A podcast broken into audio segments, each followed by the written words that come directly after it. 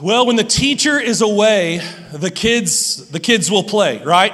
Uh, the kids will even go cray. I, was a substitute teacher for about a year in college, and I'm just telling you, when, when the teacher is away, the kids will play and they will go cray. I learned in a year of substitute teaching that teachers should be the highest paid people in the entire country because they deal with my crazy kids and your crazy kids, all right? Uh, that's what I learned in a year of substitute teaching in college. And it's interesting, right? Like when you would show up for class and you had a substitute teacher, weren't you like, you probably like me, yes, right? Yes, she's gone, he's gone. We've got this poor sap. They don't even know what's coming for them, right? This substitute teacher. The teacher's away, the coach is away, the parents are out. We got a babysitter. Yes, right? We're gonna we're, we're ruling the house. When the teacher's away, the coach, the, the parents away, the kids will play and even go cray. I, when I was substitute teaching one time, I had a kid so mad that he came up to me ready to fight me. He wanted to fight me, right? And I, I, had to send him to the office, but he wanted to fight. Like, like that's what happens when the teacher is away. Well, here's what Jesus is going to say today. Like the way that you live, the way that you act while the teacher, like capital T, capital H, capital E, capital T teacher, right? The teacher, Jesus, like when the teacher's away, like the way that you act, the way that you live while the teacher's away, it reveals who you are, first of all and secondly, it reveals whether you're going to be rewarded or not. Like the way that you live while the teacher, like while Jesus, the Son of God, like while he's away because he's going to return. So, so the way that you live and act and the things that you pursue, like while he's away, it reveals who you are and whether or not you're going to be rewarded or rewarded how much? We're in the middle of a series where we're going through the Gospel of Luke, verse by verse. And we're not just studying the Gospel of Luke in here, we're studying it in our city groups. Now's a great time to get into one of our small group Bible studies we call city groups. They're going to talk about these same verses this week. We're going to discuss these same verses this week in our daily devotionals this week, Monday through Friday on our app. Under the Bible study tab, we offer daily devotionals Monday through Friday that will break down these same verses. And then we challenge you to study the Gospel of Luke this week as a family using the table talk. The table talk Is a resource under the Bible study tab on our app. Your kids, your students right now are learning these exact same passages. And so the table talk allows you to get together as a family and discuss everything that the Lord taught you this week in church. So we're inviting you to study the Gospel of Luke with us. Our hope in this series as we've gone through the Gospel of Luke, is to be drawn up to Jesus. There is so much in our culture, especially on social media, that's trying to pull you to the left or pull you to the right. And in our study of the Gospel of Luke, uh, we're just hoping that we just kind of raise up out of that milieu, right? And we put our eyes, we fix our eyes on Jesus. You've probably noticed that Conservatives have their Jesus, the exclusive and, and transforming Jesus. Progressives have, have their Jesus, the inclusive and affirming Jesus. And, and what we said all throughout this series that, that neither really has a hold on Jesus, right? Uh, Jesus could never be explained or defined by a social media post or by a graphic or by a meme. We've said if you, as you get to know the full counsel of the Word of God and what it has to say about Jesus, like you're going to discover, like my Jesus, your Jesus, like it just doesn't cut it. And so we're diving into what the Gospels say about Jesus, specifically the Gospel of Luke, so that hopefully we're getting to know the real Jesus and we're, we're learning the full counsel of what the Word of God has to say about Jesus. And here's what Paul said about getting to know the real Jesus it's better than anything else. Like there's nothing that compares. Paul said in Philippians 3, I consider everything a loss compared to the surpassing greatness of knowing Jesus Christ, my Lord. Nothing compares to knowing Jesus. And we kind of talked about that last week, right? That, that there's nothing in this world like getting rich, nothing in this world compares to being rich, to knowing Christ. There's nothing better, Paul said. And so that, that's what we're doing. That's what we're hoping is that you're going to discover that there's nothing better than knowing Jesus as we study the Gospel of Luke. Now, today, I promise, is going to shock you. Like, I, there's just no way around it. It's going to shock you. And I'm going to be honest and say, I, I've never preached on the implications of this passage. In 21 years of ministry, I've, I've never preached on some of the things that we're going to talk about today, of, of, of the implications of the passage that we're about to study. And the reason for that is because a lot of my ministry was devoted to topical preaching. And I'm not saying there's anything wrong with that. I'm not saying one's right and one's wrong. But our church has made the decision to preach, preach exegetically, which means we're going verse by verse and we explain it because it just forces you to deal with things you would never choose to deal with, right? And so today, we're going to talk about something that you may have never heard before, and that's very sad and it's very scary. Because the implications of this passage today are a little scary. And my guess is, is a lot of you have never heard this before. You're, you're, parts of it you will, but, but a lot of it maybe, especially towards it, like there's a good chance you've never heard these things before, and that is super, super scary. I told our team this week, it's interesting that as we've preached through the Bible, like verse by verse, I said it's interesting. I'm talking about things and I'm saying things over the last two or three years that I never talked about or never said before. And that's an indictment on me. And it's scary that people are growing up in churches and they're not getting the full counsel of the Word of God and they're not hearing things like we're going to talk about today. That is super scary. I said this week to our team, like, we're going to talk about things this week, and it doesn't, like, it doesn't feel too like i'm just i'm just giving you like a heads up. You're you may leave like man that that wasn't like super encouraging like that that right? That wasn't super inspiring. It's actually maybe a little bit a little bit a little bit scary. And, and you're gonna have a choice. Like i'm gonna set the choice up for you right now. Like you got you can you're gonna respond in one of two ways. Like i didn't like that and i don't like him for telling me that and i'm just gonna ignore it and it will be to your own detriment and demise or you're going to leave and say, man, that, that was rough. That was tough. Uh, man, the, the Holy Spirit was really convicting me today. And I'm going to embrace that and step into that and walk through that and find on the other side of that is joy and peace and freedom and satisfaction and riches and depth like you've never known.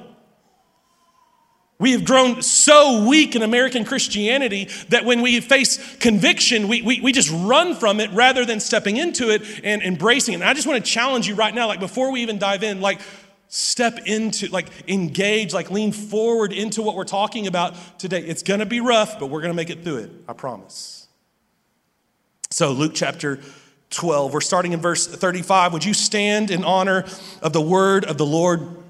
Last week I told you this, and I want to remind you that in Psalm 138, here's what God says I have exalted above all things my name and my word. God has told us that He has exalted His word above all things. And Jesus said, You will always have my words. The grass and the flower, they're going to fade away, but you will always have, my word will remain forever. And so, what we have here is the word of God. And so we honor it, we celebrate it, and we submit ourselves under it. Luke chapter 12, verse 35. Be dressed, ready for service. Be dressed for service, and keep your lamps burning as though you were waiting for your master to return from the wedding feast. Then you will be ready to open the door and let him in the moment he arrives and knocks. The servants who are ready and waiting for his return will be rewarded. I tell you the truth. He himself will seat them, put on an apron, and serve them as they sit and eat.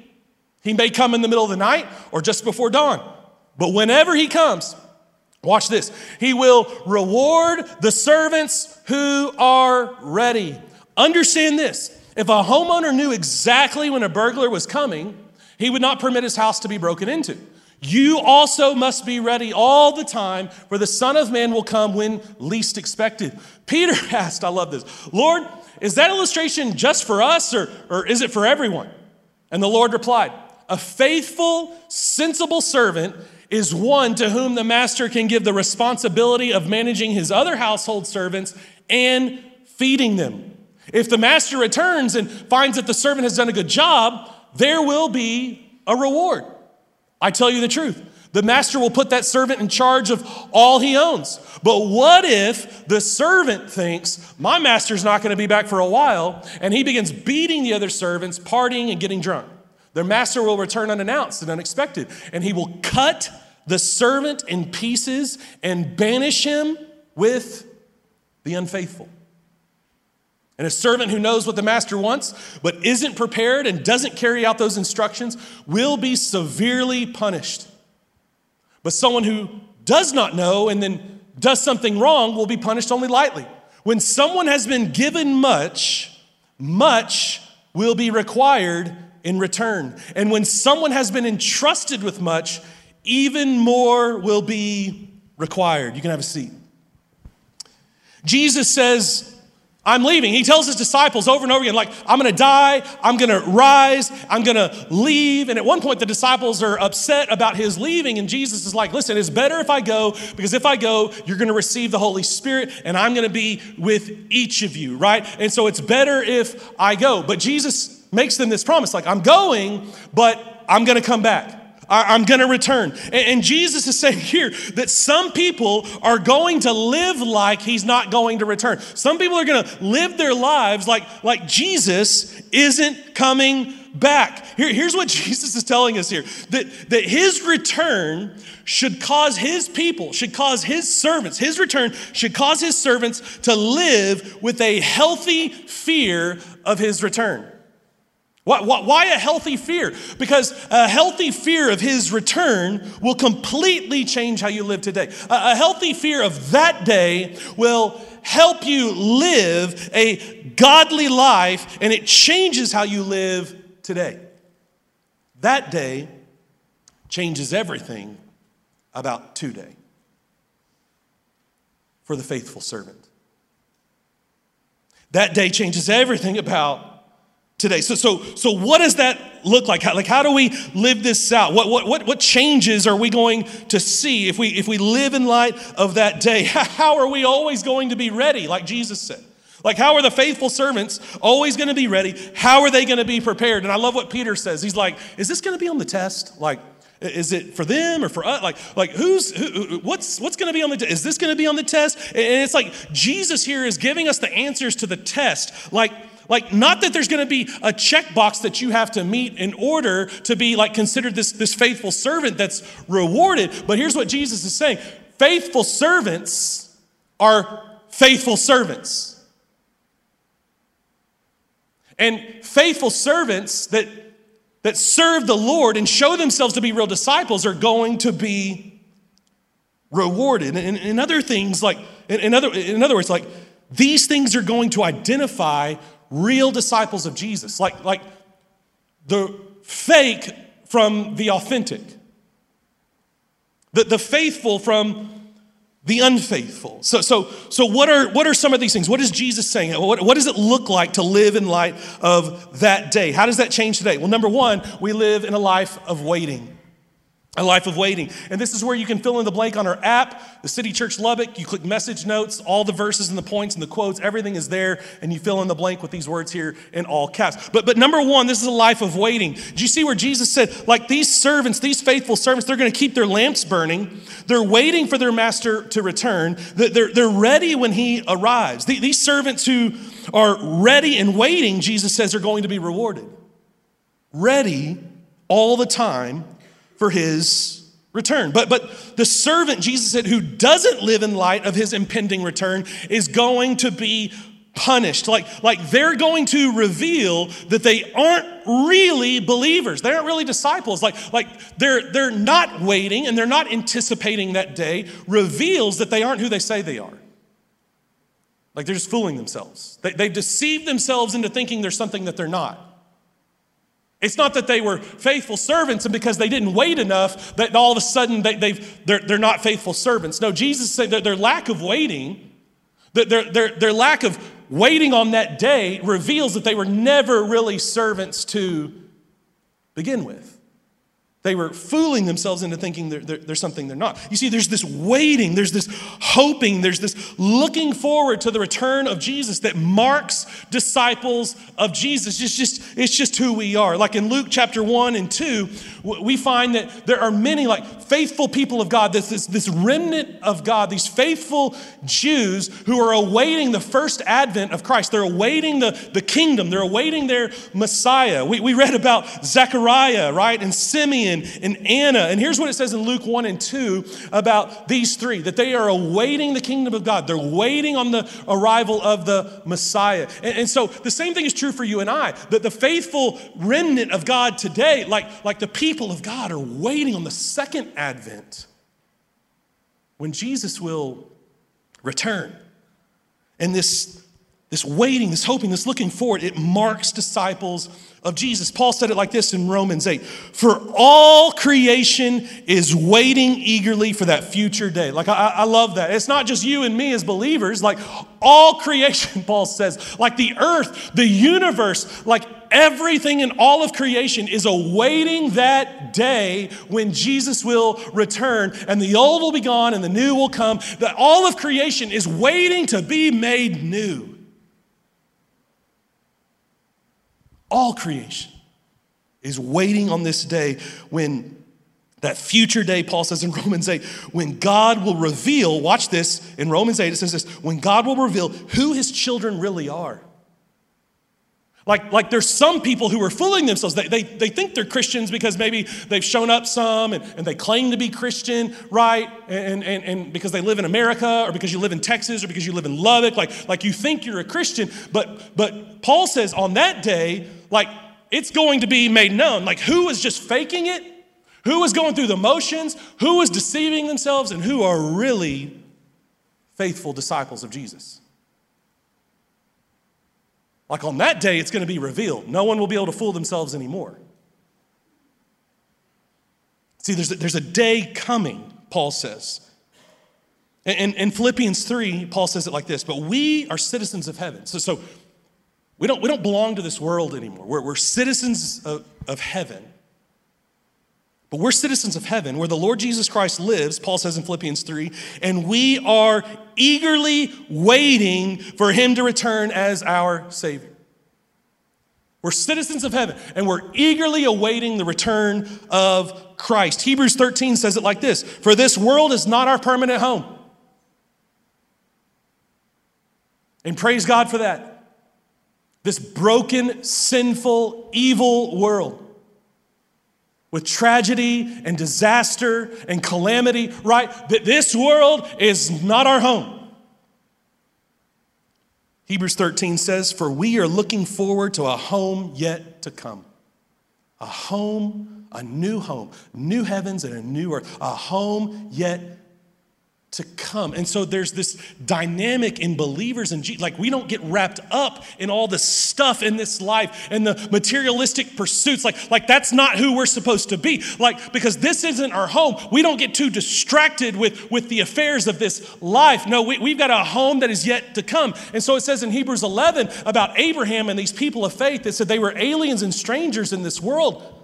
They didn't consider them, that, that, that this to be their home. And it says in Hebrews 11, they were looking forward to a heavenly country, a city whose a city whose architect is God. That's going to come down out of heaven to earth one day. That, that's, that's our home.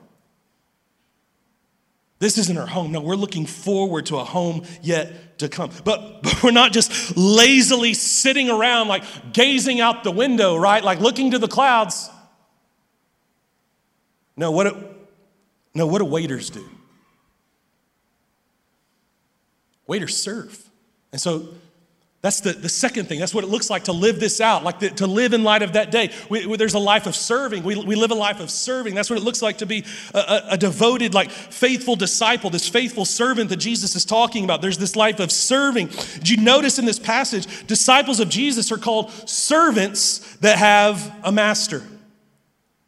We're, we're called, if you're a Christian, like if you're, you consider yourself to be a disciple of Jesus, Jesus is calling you a servant.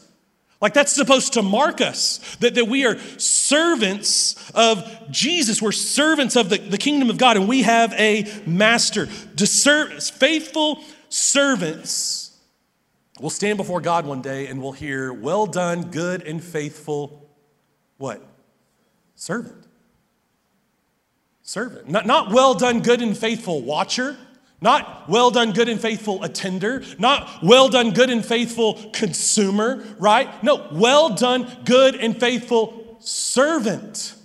There's this life of service that, that, that marks faithful disciples of Jesus. Paul, in every one of his letters, you might have noticed, starts it with saying, Paul, a what? A servant. I'm a servant of Christ Jesus. James and Jude, the brothers of Jesus, they start their own letters with James, servant of Jesus, Jude, servant of Jesus. You never graduate from being a servant of Jesus.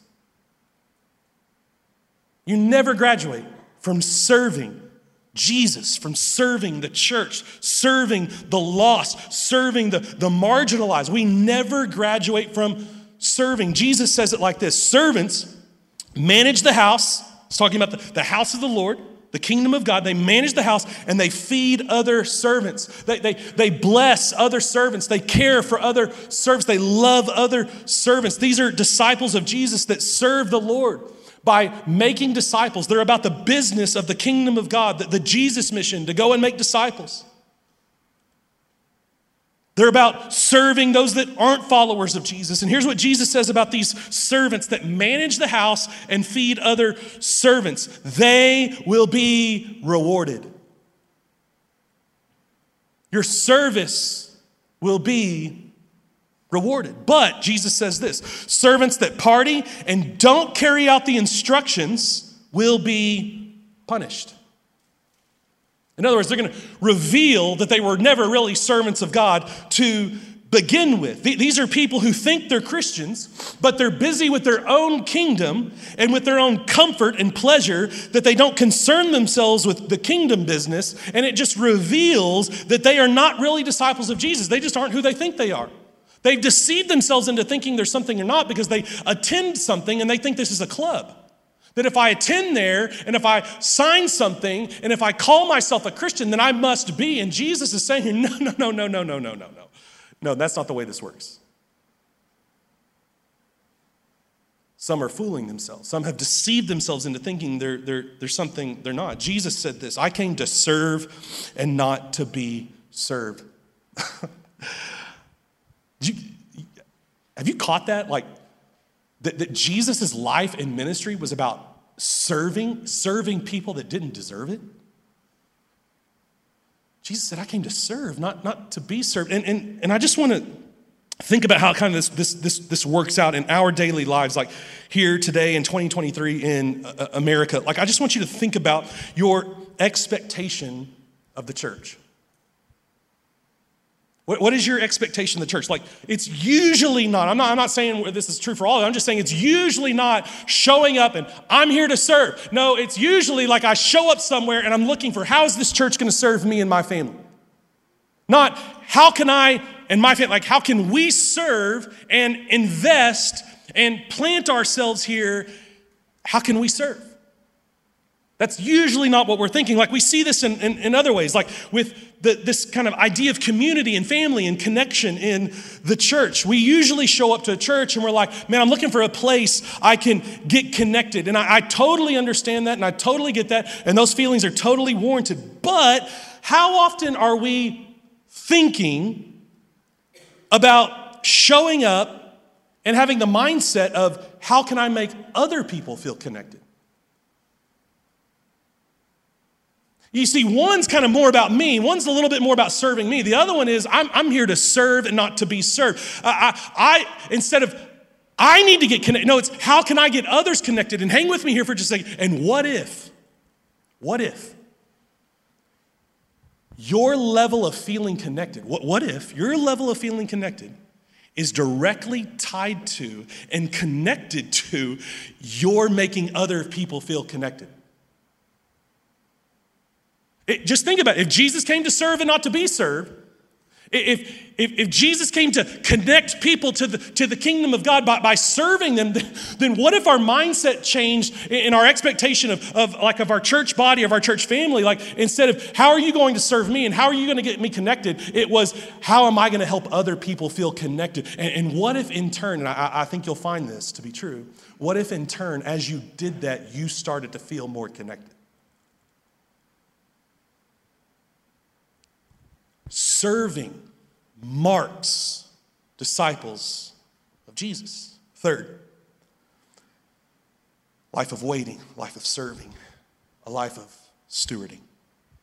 This, is, this, this marks faithful servants of their master, a life of stewarding. Jesus says this you've been entrusted with a lot. Like you're in charge of a lot of things, and you're like, bro, I don't, I don't own a lot. Um, I don't know what he's entrusted me with. Like, I never remember making this deal with God where I, he's entrusted me with some things and, and he's put me in charge of some different things. Well, well, all the way back in Genesis chapter one, God creates everything, it's good. He's the creator, he's the owner, and then he makes Adam and he makes Eve. And what do they do? They, they tend that garden. And here's what God says to Adam and Eve. Be fruitful and multiply and exert dominion over the earth. That, that, that, word there, that, that idea, that concept of the owner and creator giving something to Adam and Eve to manage and to govern for him. That's, that's the idea there is to govern it, is the idea of stewardship. They weren't the owners, but God gave him them what he created and what he owned to manage, to govern. We use the word today to steward for him.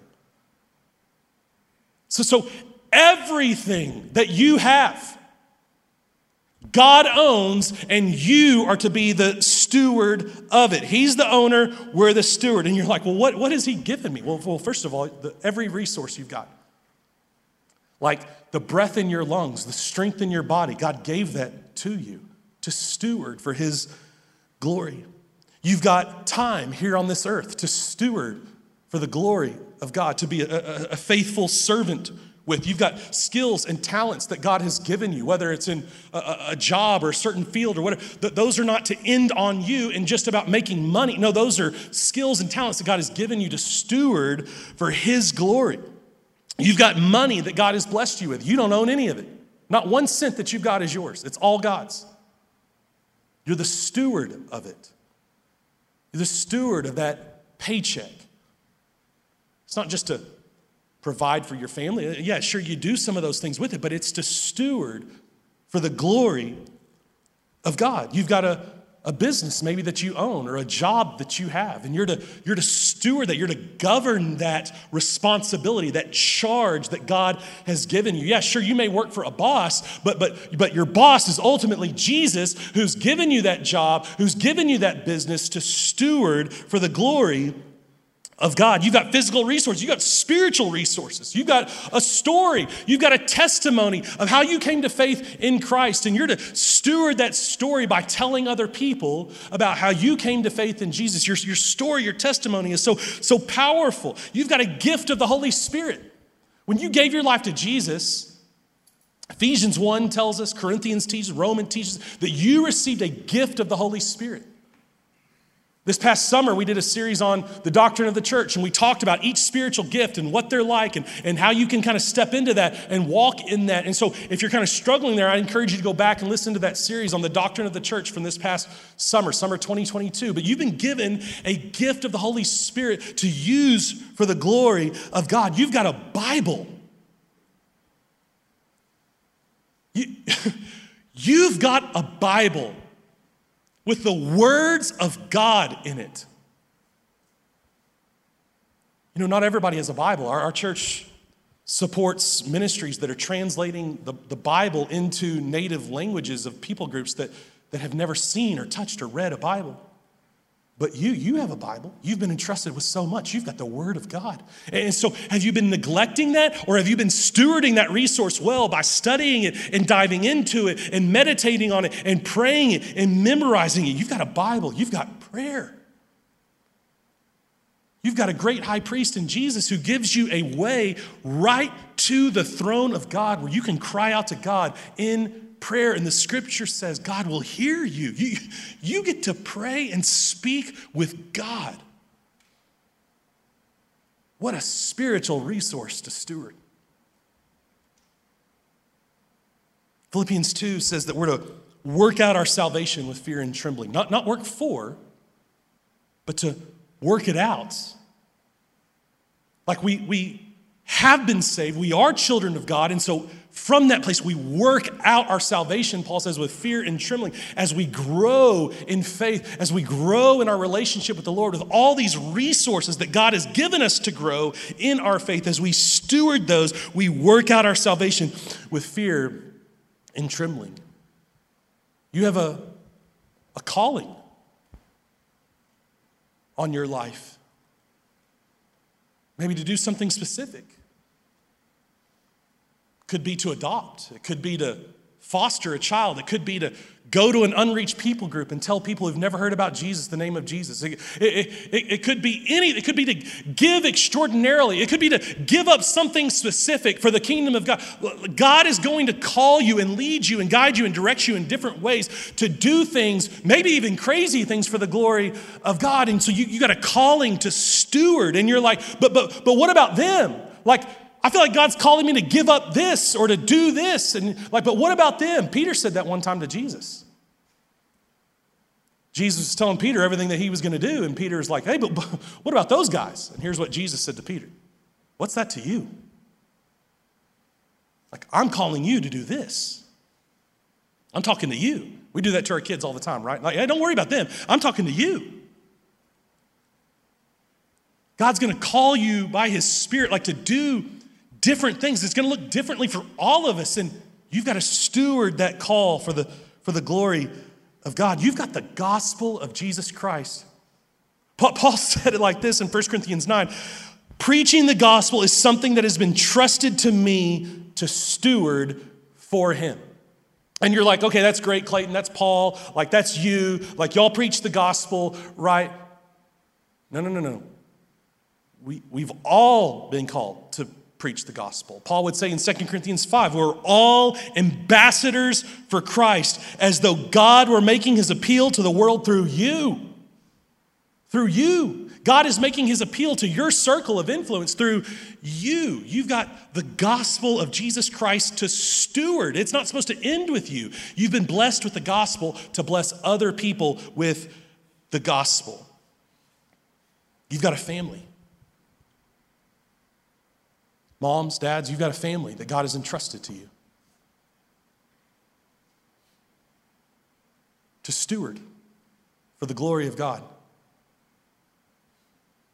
And dads, you've got the primary role in that stewardship.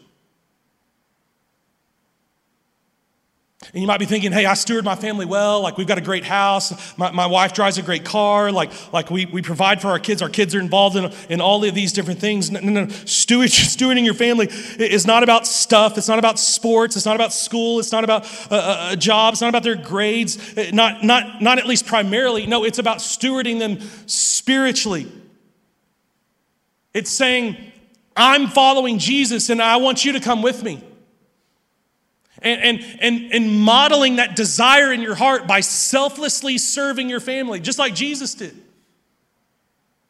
Selflessly serving everybody that he came in contact with makes that invitation so much more appealing. And so, dads, are you stewarding your family by loving and following Jesus and inviting your family to come with you? You see, the greatest invitation that you could possibly make to your family to follow Jesus with you is to serve them selflessly. But, dads, you're, you're not going to give an account to God on the car that your wife drives, on the house that you live in, on your son's batting average, your son's fastball, or your daughter's backflip. And you're like, Clayton, like why, why those things? It's because that's what the Lord's been dealing with me on this week.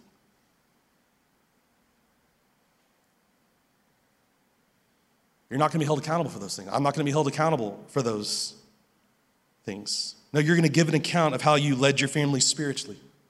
And so, dads, maybe, maybe we need to be more concerned with our kids' knowledge of the Word of God, their love for Jesus, than we are their batting average. Because to whom much is given, much is required, much is expected. You see, when Jesus returns or when you stand before God one day, it's not going to matter how smart you are, how much money you have, how powerful you are, how strong you are. It won't matter how good you were at baseball or any of those things. Those things are going to get you nowhere in and of themselves except for how you stewarded those things. You are going to stand before God and give an account of your life. Romans chapter 14, Paul says it like this for we will all stand before God's judgment seat. So then each of us will give an account of himself to God.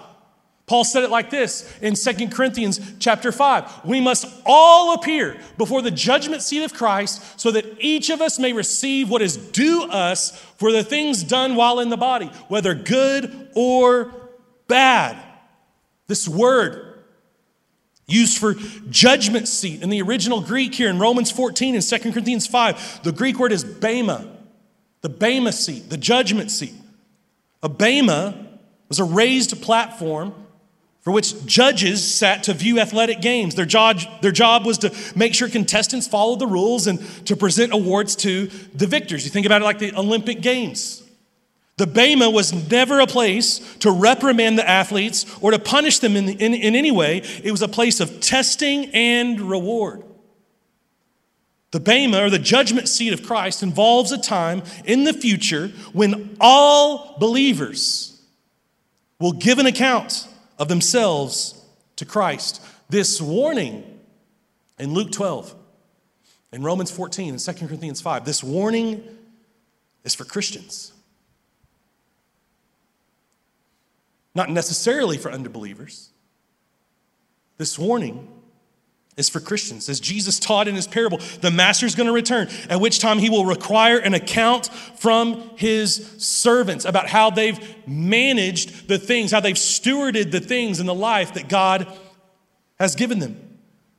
This Bema seat judgment will happen, scholars debate, sometime either before the millennium when Jesus returns and reigns here on earth, or after the millennium and before the eternal state, where there will be a new heavens and a new earth. And so scholars debate well, will it happen then, or, or is it going to happen after the millennium? And I love what John Piper said. He said, hey, let's just settle it like this. Sometime after you die and before the eternal state of new heavens and new earth, you're going to stand before the judgment seat of Christ. It's going to happen.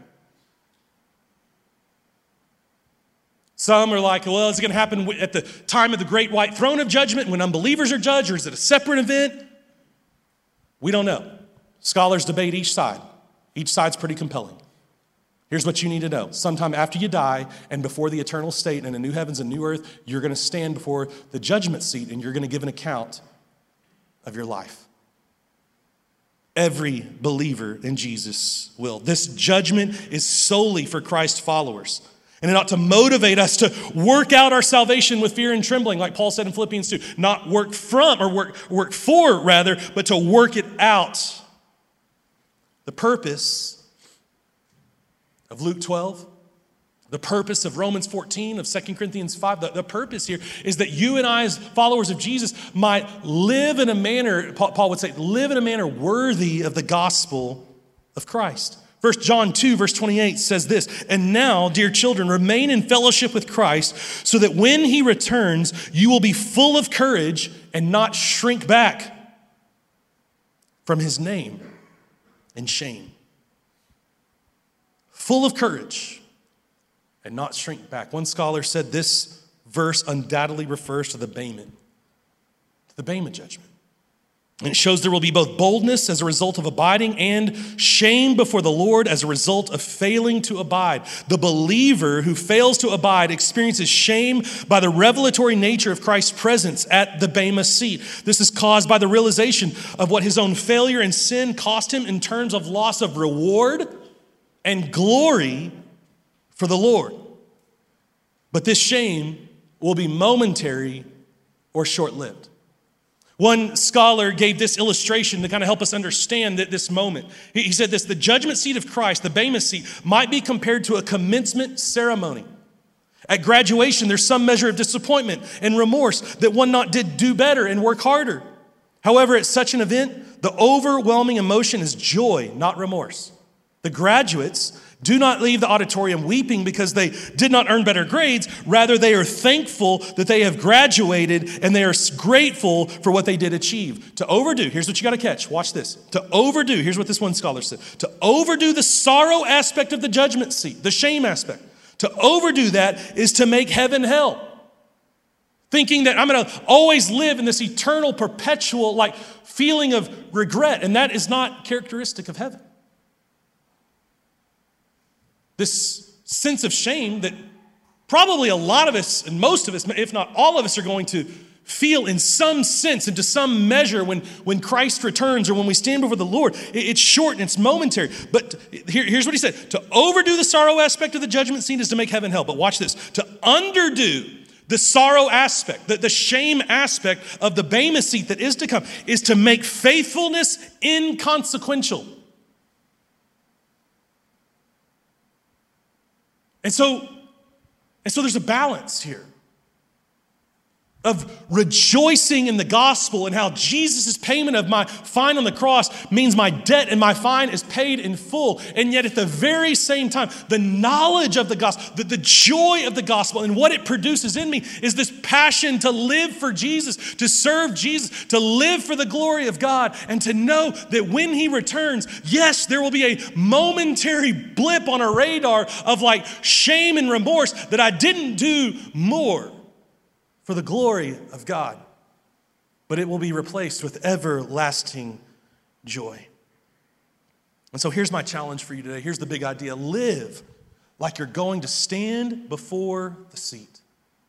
Live your life like you're going to stand before the seat because you are. You're a follower of Jesus, you're going to stand before the judgment seat, the Bema seat of Christ, and you're going to give an account for your life, for your family, for the witness, for your story, for the resources that you've got, for your gift of the Holy Spirit, for the spiritual life that you've worked out with fear and trembling, for the calling of God on your life. You're going to give an account. And the Bible says this that teachers, people like me, we will be judged more harshly. Why? Because chances are we probably we knew a little bit more and we were entrusted with a little bit more. And so we will be judged harshly. That's why Paul tells Timothy, he tells Titus, like, judge or, or, or, or hold your doctrine closely. Like, Make sure you've got right doctrine, like make sure you're, you're, you're teaching the word and, and, and, not your own ideas and concepts, right? Like, like watch your doctrine closely and, and pastor your church well because you will be held to a stricter standard. Pastor Brandon was reading my outline this week. He's like, I don't like that. I'm like, I, I don't either, if I'm being honest. But listen, if you've been here for very long, you know I don't always talk about the things that you want to hear. While I give an account like to our board of elders and I report to them, ultimately, I'm going to stand before God. I report to Him, not to you. And so it's why we got to talk about things that hurt our feelings sometimes. That's why we got to talk about things that's going to bring some convictions. I'm, I'm going to stand before Him. I'm going to be judged harsher than you. But hear me, I think that plays out in some other areas too. So, dads, sorry guys, you're going to be judged more harshly than your wife.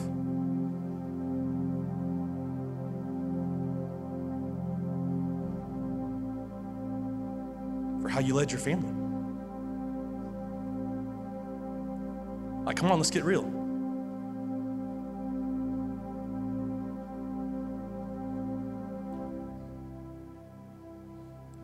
Not for their batting average.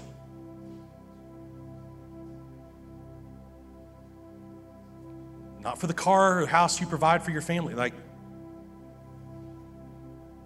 you're, you're going to be judged on how you led your family spiritually. And that's a heavy, heavy thing. And it's nothing to make light of, but it's also nothing to skip over. Because I wouldn't be being a faithful servant to not tell you that, to not warn you of that.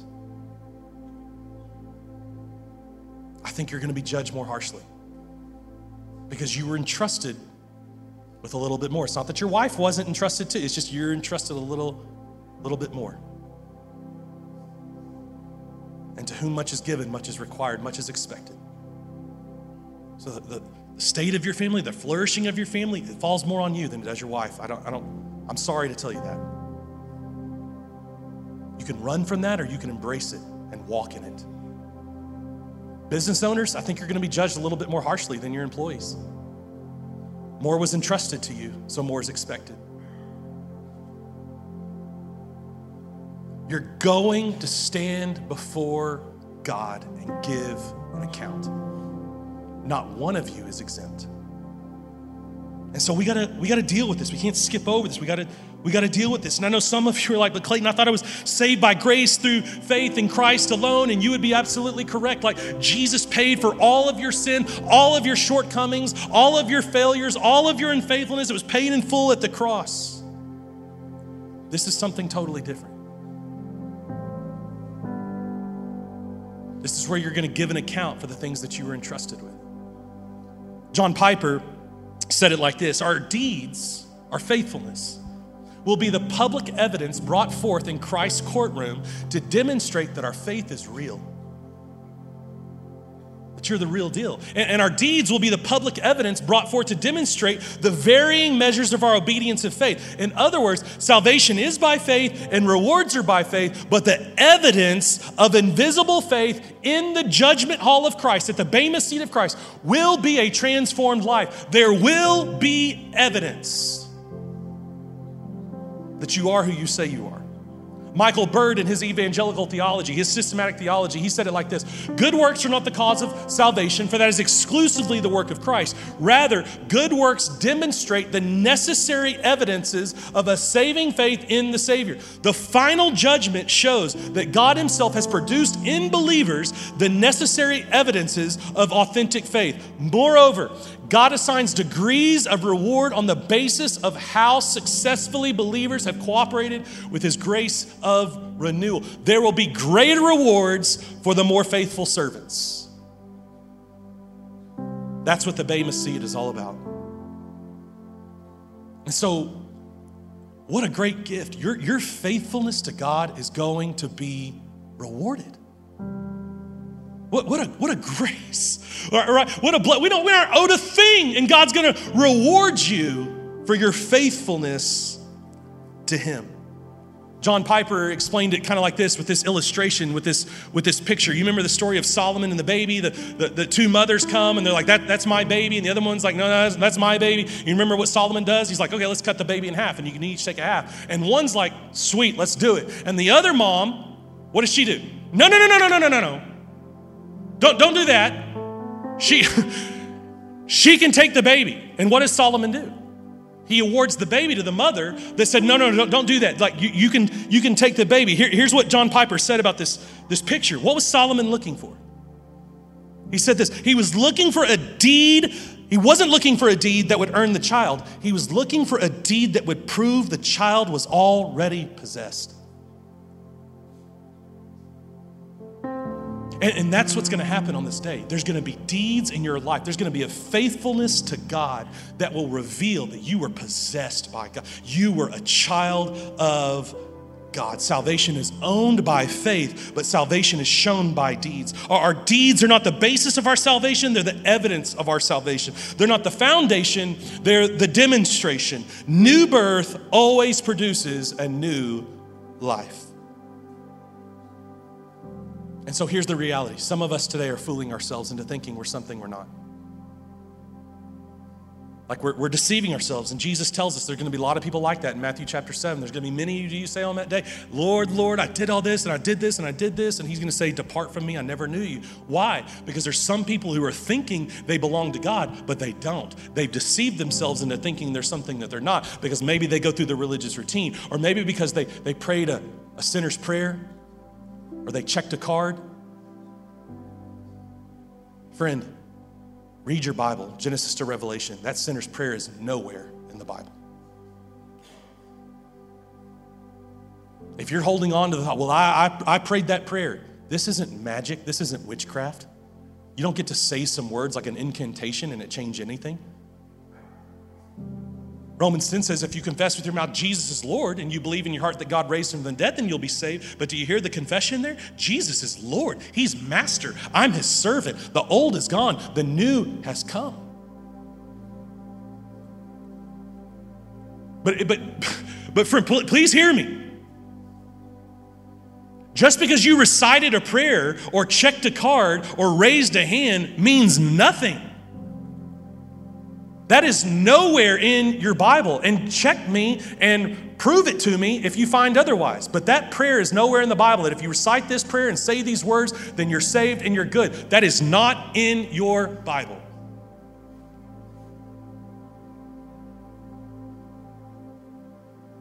Luke 12, Jesus said, The servants, the servants with no evidence, they're going to be banished with the unfaithful. And so there's two responses today, like I told you before. You can say, I don't like this, and I don't even like you for telling, telling me, so just forget it, shove it, like I'm gonna go about my life. Come on, let's get real. Who do you think you're dealing with?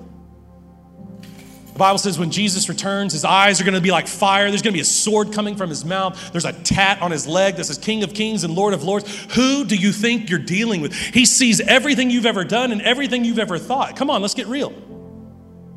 You're, you're ignoring this to your own detriment. You're walking away from it, blaming me when these are the red letters in your Bible. These are the words of God. Your problem is with Jesus, your problem is with God, not with me. And so you can walk away and ignore this all you want, it changes nothing. Or you can embrace the conviction of the Holy Spirit and live like you're going to stand before the seat. Some of you are like, no, you know, just, you know, out of mind, right? I, am just, I'm just going to ignore this. Like, I'm just going to go about my life. Even the thief on the cross said to the other thieves, don't, don't you fear God? Come on, let's get real. Don't, don't you fear God? He, Hebrews 10 says it's a fearful thing to fall in the hands of a living God. Don't, don't you fear God? Come on, don't ignore this. No, no, embrace the conviction and walk in it and walk through it. And maybe today you'll realize for the very first time, man, I need to give my life to Jesus. I've just been playing a game. And man, if today's your day, let us know that. Go online, go on our app, fill out our connect form, let us know that you're committing your life to Christ, not because that saves you. You're just letting us know about something that God's done in your heart this morning. But either way, these are the words of Jesus. These are the words of God. One choice is going to result in shame and loss, and one's going to result in eternal reward. So I want to challenge you live today like you're going to stand before the seat on that day. Would you pray with me? God, I, I, just pray that right now, through the power of the Holy Spirit, you would, you would speak to our hearts, you would draw us to yourself, God. And, and like, like Paul said, that we, to the Corinthians that we would examine ourselves and see whether we're really in the faith or not this morning. Whether we're, we're really the real deal or we've just been fooling ourselves. God, I, I pray that maybe in light of today, we, we would live lives that are worthy of the gospel that we've already received, that, that we would work out our salvation with, with fear and trembling, and, and, that, and that we would live like we're going to stand before the seat one day. Holy Spirit, would you move and work in our hearts, transform us from the, from the inside out? Thank you for this word. It's in your name we pray.